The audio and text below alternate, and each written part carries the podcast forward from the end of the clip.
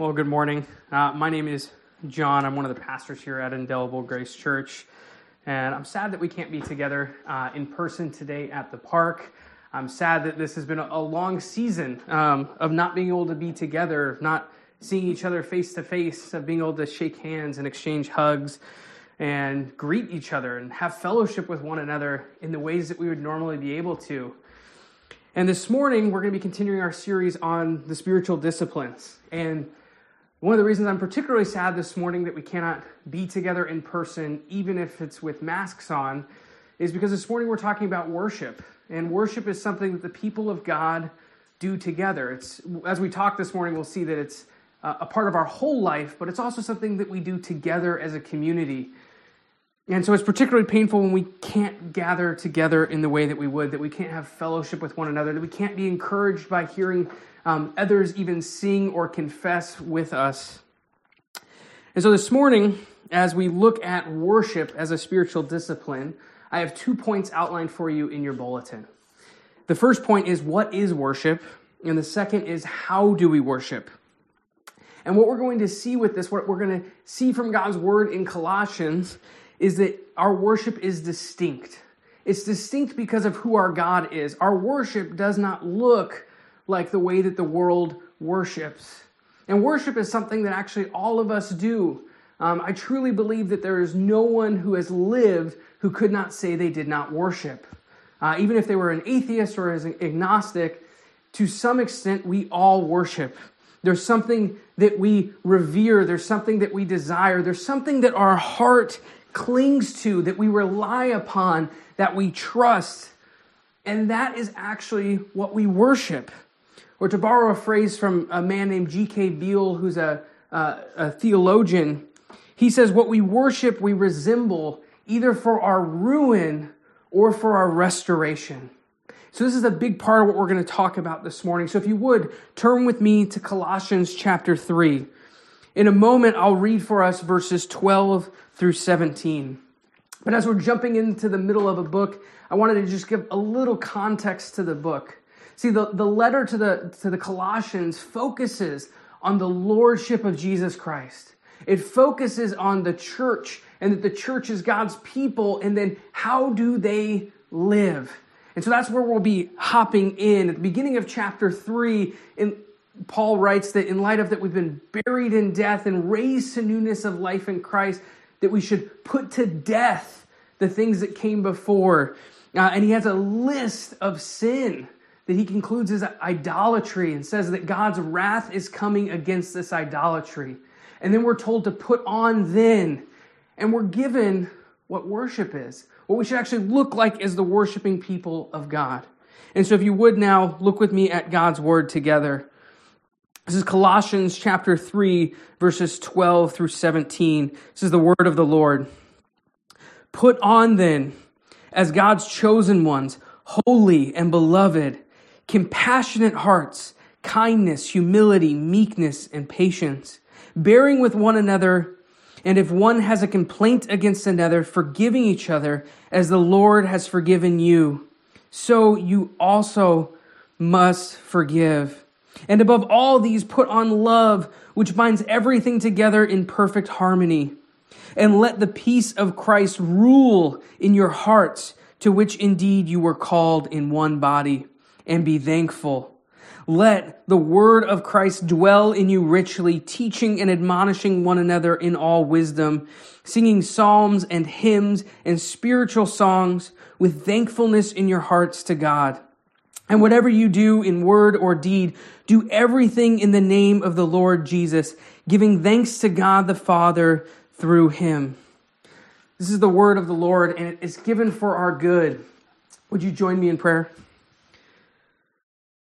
Our Father, we um, come to you as a people um, gathered but scattered, um, not together, but coming together to um, praise you, to worship you, to live life together, um, even during these challenging times. And Lord, we, we turn now to, to look at your word. And I pray that during this time, we would consider um, what worship is, um, how it is distinct, how you redeem us, you make us your people, how you make for yourself a worshiping people that's under the reign and the rule and the peace of Christ.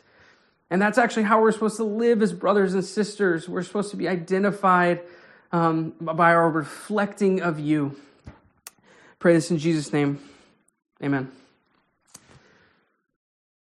So, when we come to a book of the Bible, it's helpful to know a little bit of context, especially when we reach the epistles and the letters that are written. In reading, if we were to read Colossians from beginning to end right now, we would see some different things that are going on. Some of it's the reason, the purpose for why the letter is written. But a couple brief things about Colossae. See, the, the Colossae people, the Colossians, not just the church, but the whole people, it was a pretty unremarkable and unimportant city. It wasn't on any major routes.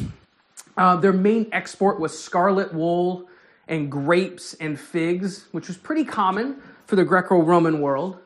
But one of the unique things we can see about Colossae, both from history and from archaeology, is the number of temples that they had.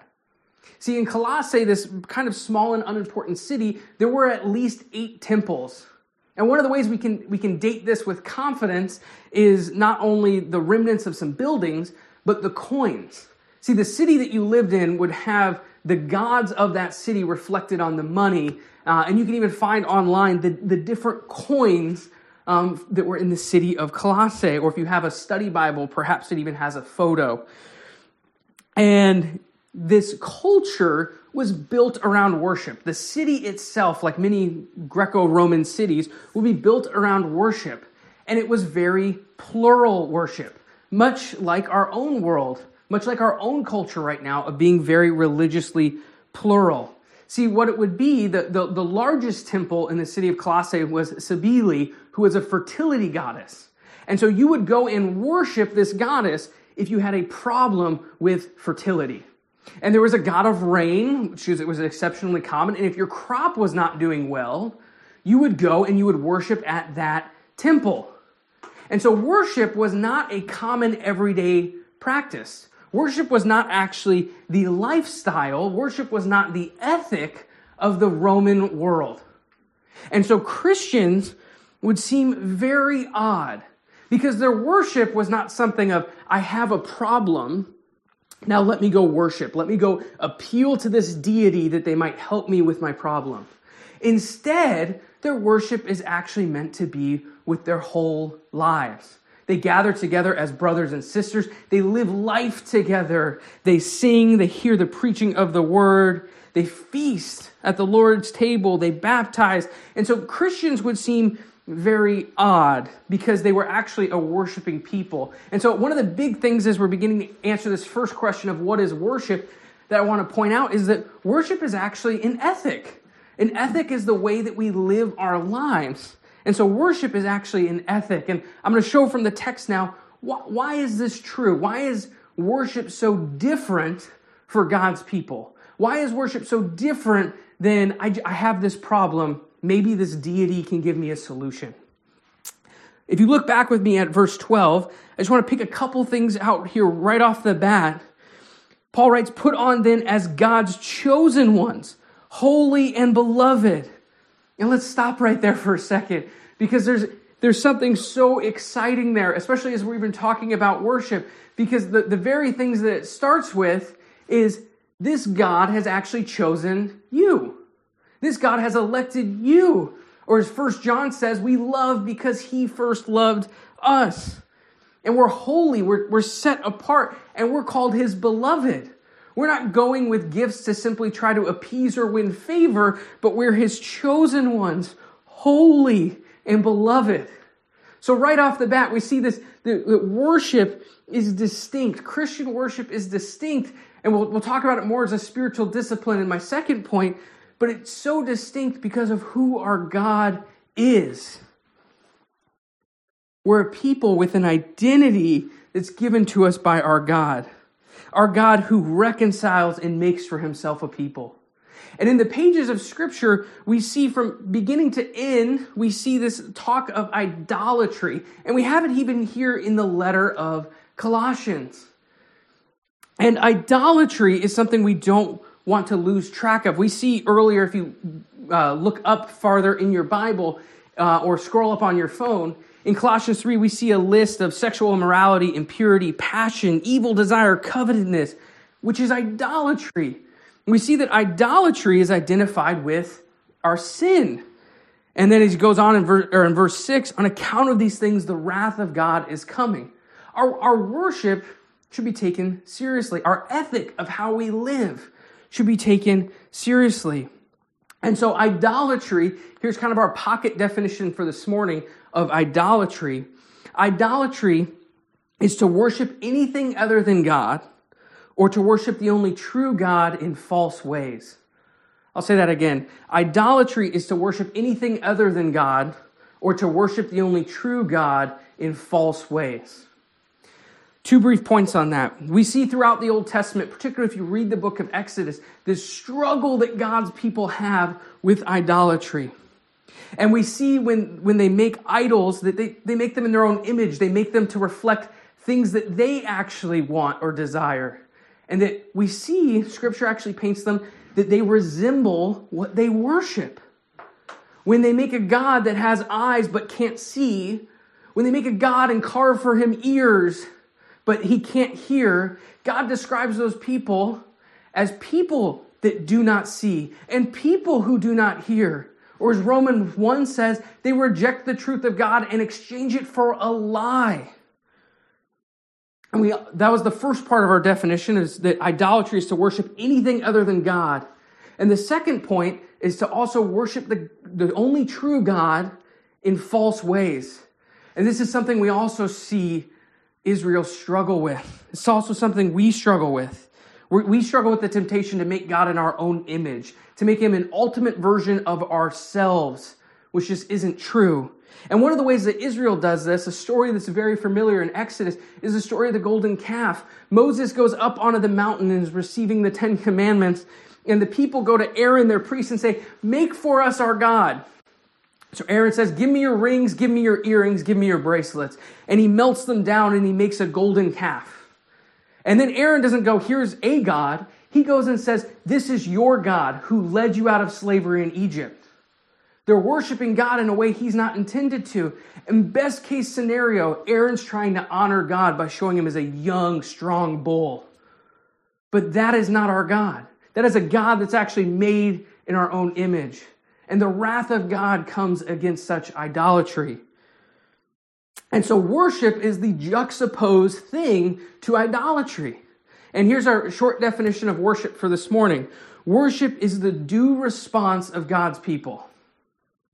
So, idolatry is uh, worshiping anything other than God or worshiping Him in false ways, and worship is the due response of God's people. And see, our worship actually resembles our God. Look back with me at Colossians. I'll start in chapter or in verse 12 again. Put on then as God's chosen ones, holy and beloved. Put on compassionate hearts, kindness, humility, meekness, patience, bearing with one another and if one has a complaint, forgiving each other as the Lord has forgiven you, you must also forgive. And above all these, put on love, which binds everything together in perfect harmony. And let the peace of Christ rule in your hearts, to which indeed you were called in one body, and be thankful. See, th- this list that we see here, right off the bat, if you read that list, if that list could describe your family and your home, I want to live there. If it described the place that you work, I want to work there. People who are kind and humble and patient, they forgive one another as the Lord has forgiven them, and the peace of Christ reigns. Well, this is to be this is to be the worshiping people. What is worship? It's it's God's people responding to him, praising him together. And so th- this worship that we have actually resembles our God. Because if you read back through that list, there's places we could go to all over scripture to show that the Lord is compassionate, that he's kind, that he's humble, that he's meek, that he's patient, that he forgives. And we also then must forgive. This is we're literally seeing the character of God defines the character of his people. Our worship is distinct because of the God that we worship. A way we could picture this is the Mirror of Erised in Harry Potter. It's a children's book. It's not very subtle. Erised is the word desire spelt backwards. And this mirror was in the school, and Harry, this young orphan wizard boy, goes and he finds it. And when he looks in the mirror, he sees what the longing of his heart would be. Of any orphan boy, he sees his parents there, smiling at him. And so Harry does the next logical thing and he runs back to his dormitory and gets his best friend Ron and brings him back there to put him in front of the mirror so that he can look and see his parents. And when his friend stands in front of the mirror, he sees himself taller, a sports champion, a prefect, a leader. He was the youngest sibling in his family, his friend, and he's finally not overshadowed by his brother's accomplishments. He's number one. That's what he sees. And the, they have this conversation of, well, do you think it shows the future? No, it can't show the future because my parents are dead. And Harry finds this character as he's staring at the things that he desires most, the thing that his heart longs for. He finds himself going back again and again and again. And he goes and he sits in front of the mirror when he should be sleeping. And then the headmaster, his mentor, Dumbledore, comes and meets him there one night and tells him, I assume you know what this mirror does by now. This mirror shows the desire of a man's heart. But be warned, you can waste away your whole life staring in the mirror. The happiest man in the world would be able to look in the mirror and see only himself. And so I tell this not only because I enjoy Harry Potter, but I think it helps us understand a part of what I'm getting at with worship and idolatry. See, our hearts, as John Calvin put it, are idol factories. We find it so easy to praise other things, for our hearts to cling to other things, to rely on other things. We say things of like, well, you know, I, I'll be able to focus on my worship as a lifestyle, or even getting back to ga- the gathered worship of the people of God when life's easier. I'll be able to do that when I have a house you know, if I could just grind really hard at work right now, one day I could take this seriously. Or you know what? I have young kids right now, and it's just really hard to get them to behave. And so I'll focus on that again some other day. And we end up showing where our desires, where our priorities lie when we do those things. And so for what we actually see when we see the desires of our heart is typically we're seeing actually our sin, we're seeing idolatry, we're seeing things that we, we put in God's place instead of Him. And what allows us to do this is when we come to Scripture, when we come to God's Word, and we see it simply as a list of inspirational quotes, when we see it as just a self help book, when we see religion like the people at Colossae saw it of I go to this God because this God might be able to solve my problem. That's my worship. It's an exchange. I'll do this if you do this. And instead, what we come to when we come to God's Word and we read it, we actually encounter a manual of worship.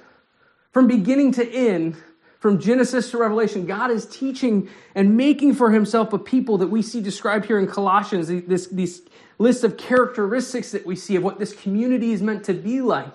God has been making for himself this worshiping people throughout all of time. And so to put to death our idols and to worship comes back to that quote that I read at the beginning of what we worship, we resemble, either for ruin or restoration.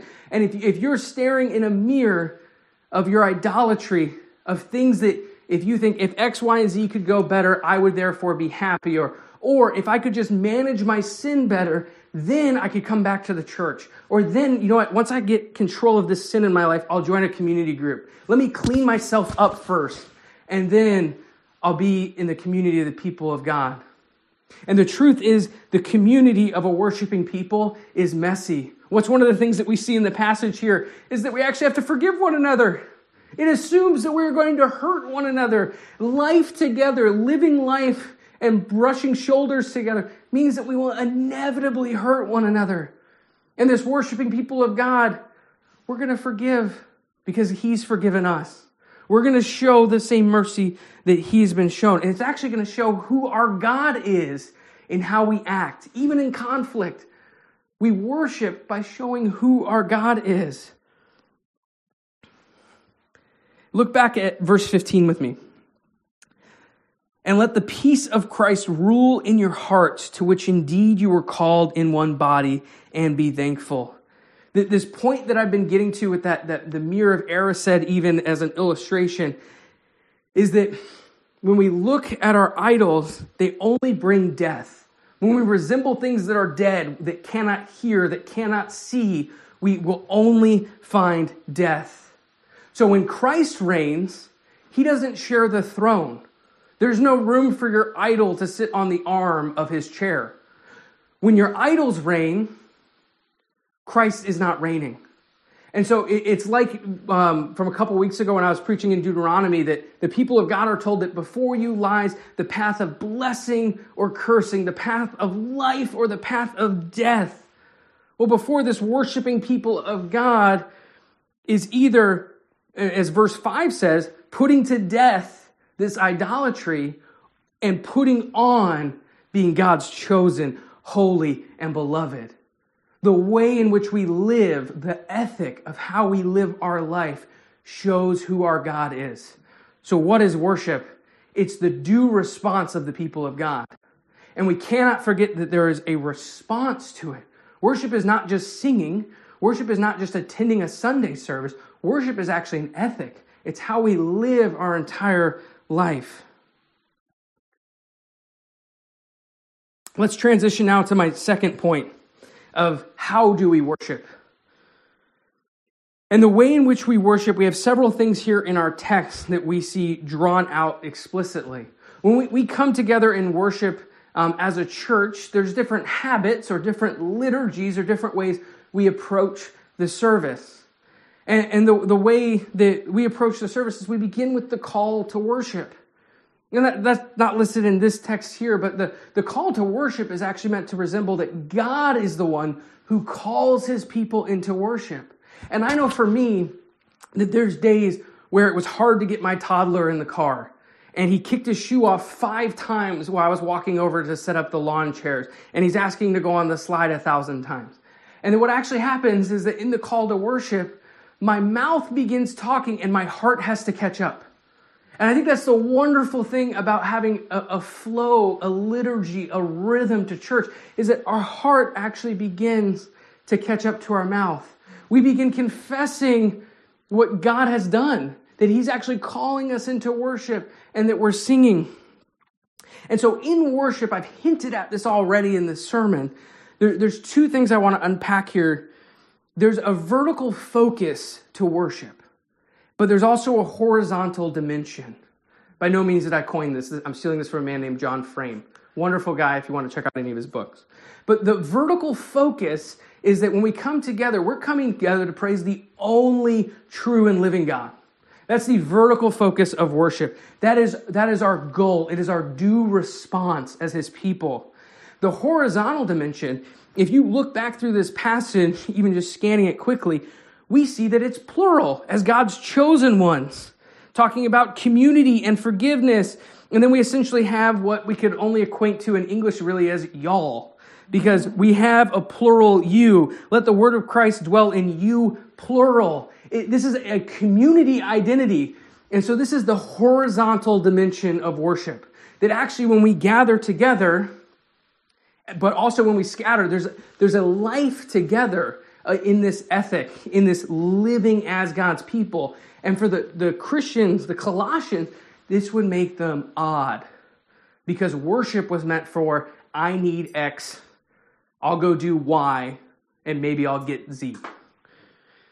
And so instead, we see this people that gathers together. And look back with me at verse 16 and following. Let the word of Christ dwell in you richly, teaching and admonishing one another in all wisdom, singing psalms and hymns and spiritual songs with thankfulness in your hearts to God. And whatever you do, in word or deed, do everything in the name of the Lord Jesus, giving thanks to God the Father through him. See, worship is not only a Sunday thing, there's a ton of other places we could go to to see that this is God's intention for our worship.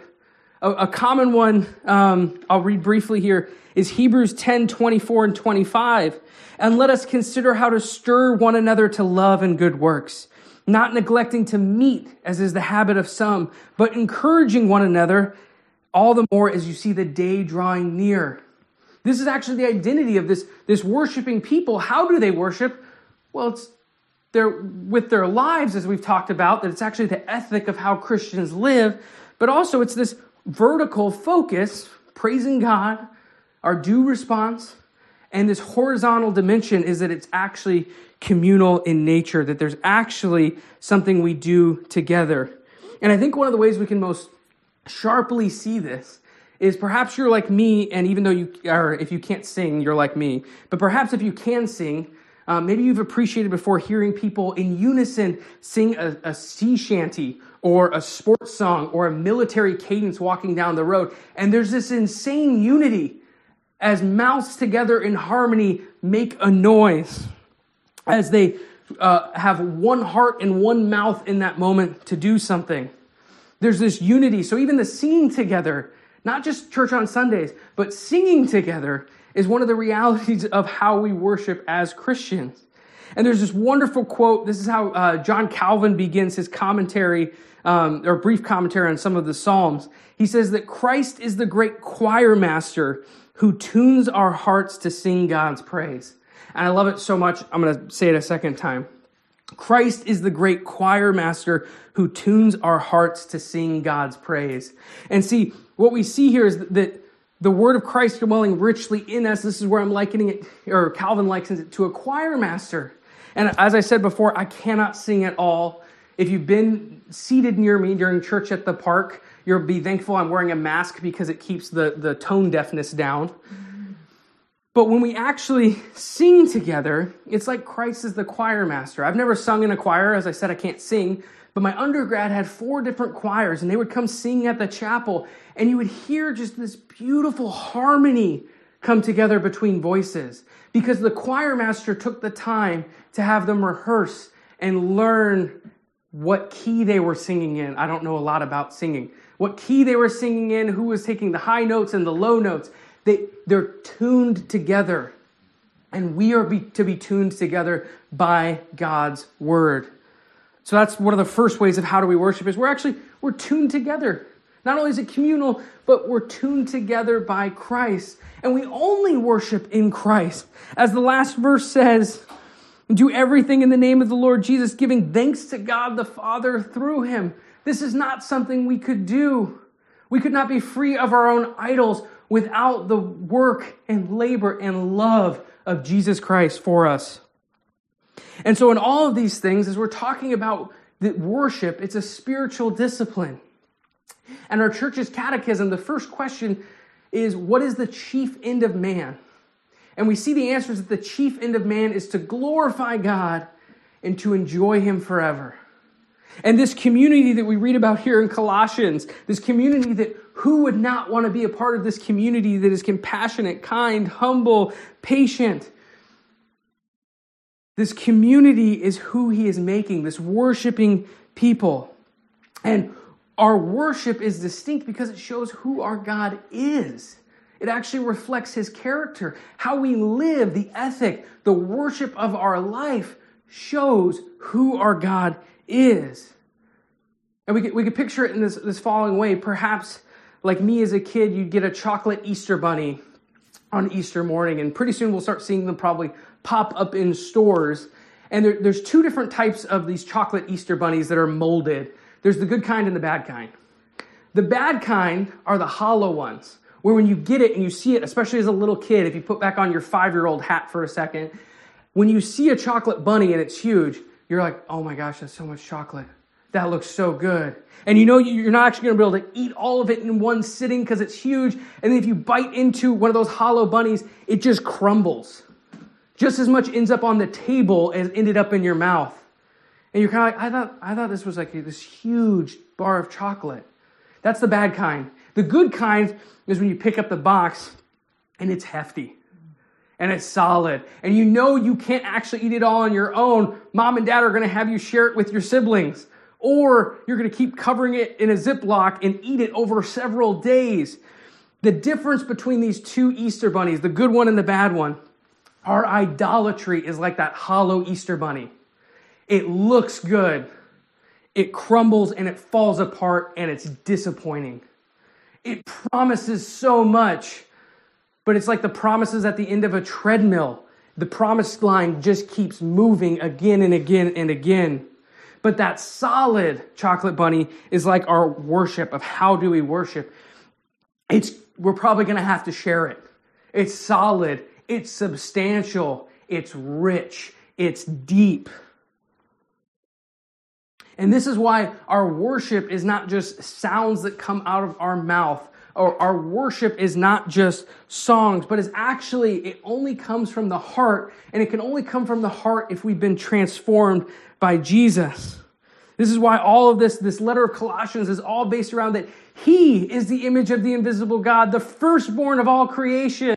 In Him and through Him, all things hold together.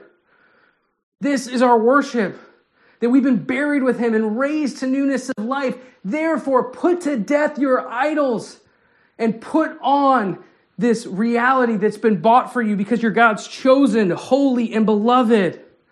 And let Christ's peace reign in your life and let his word dwell in you richly and in your community. Be changed by it. Worship is an ethic. Worship is actually a lifestyle of the people of God.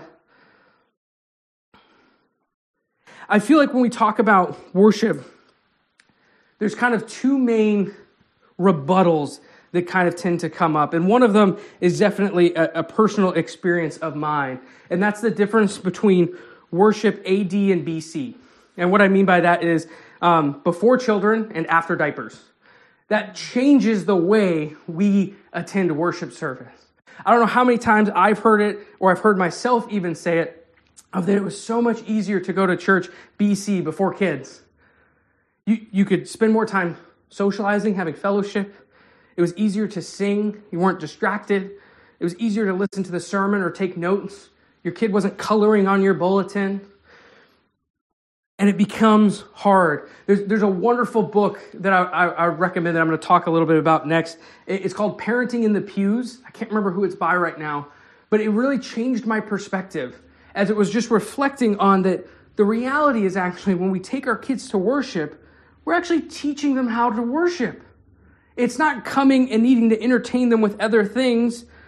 It's although you'll see my son with a coloring book, and it's not, oh, do I have enough snacks to keep you satisfied? Those are realities of being a toddler or being a child at a park or even in a, in a big room with chairs but that we actually are teaching our kids to worship. And this goes back to a couple weeks ago when I was talking about Deuteronomy 6 of that we pass on the faith. Who will teach your child to worship? You teach your child to worship, and that you're, you, are you are seeing and you're explaining the parts of the service. You're actually passing on the faith in doing that. You're getting to teach and catechize your child.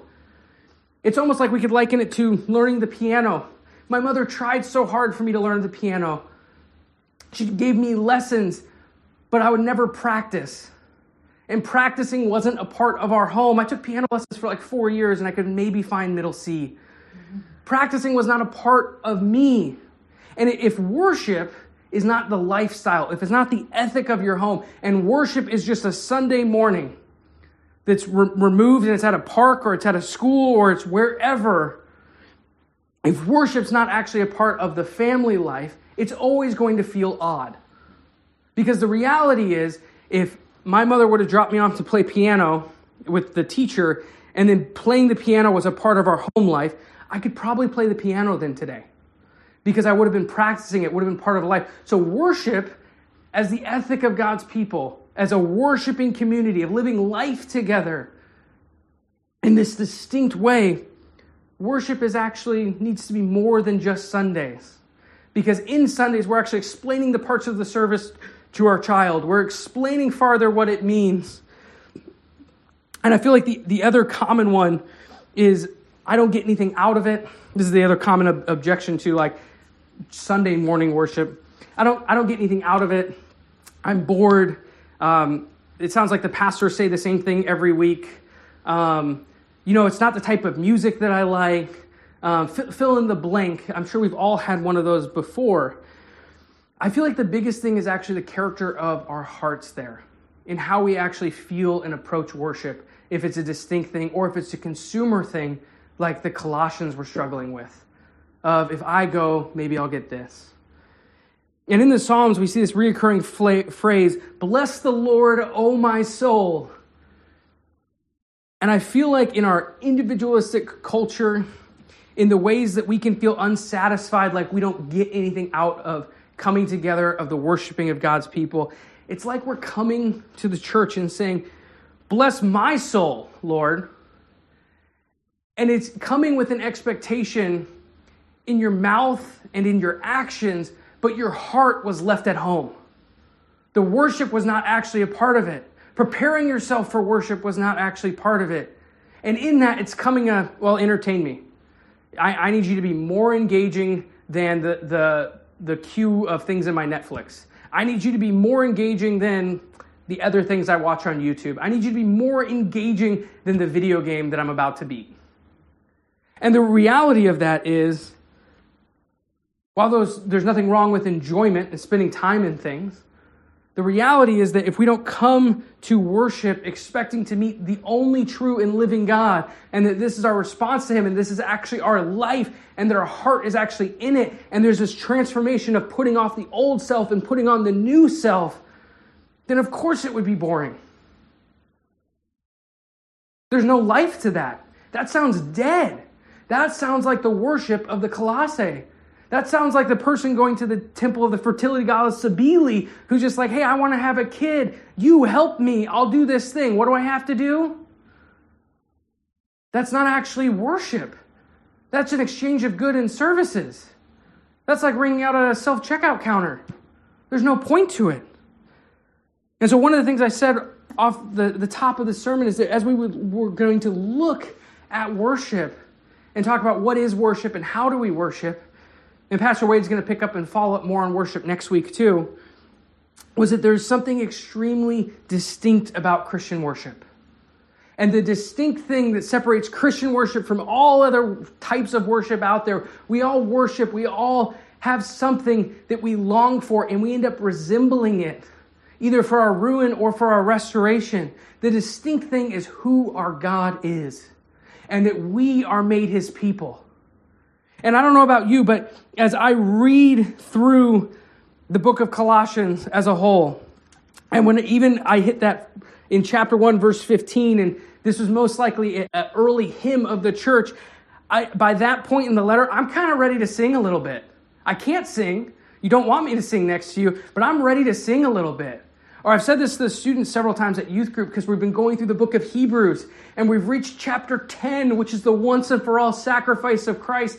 And at that point in the book of Hebrews, there's been several times I'm like, I, I want to stop and like sing right now. Like I'm excited. Like my heart is on fire right now. And it's one of those things that that, that transformation, that's when we come to God, the, the spiritual discipline, the series that we're in, what we're doing all includes worship. The Bible, I said, is like a worship manual. another example I use a lot with the students is that in the Bible, we're actually taught how do I human? What does it actually look like to be an image bearer of God? So we come to God in worship not because we are worthy, not because we deserve anything, but because of all that He has done. And when we long for that, we see ourselves transformed by the power of His Spirit because of the work of His Son. Amen. Our Father, we thank you for this, this time that we could gather together, that we can um, have worship together as a people. Lord, I pray that even in these days of sheltering in place and of isolation, Lord, that we would find ways to worship as a community, to actually have lives of worship, life together, life unified, that we would seek this with all of our might, that we would seek this putting off the old, putting off our idolatry, and putting on the new.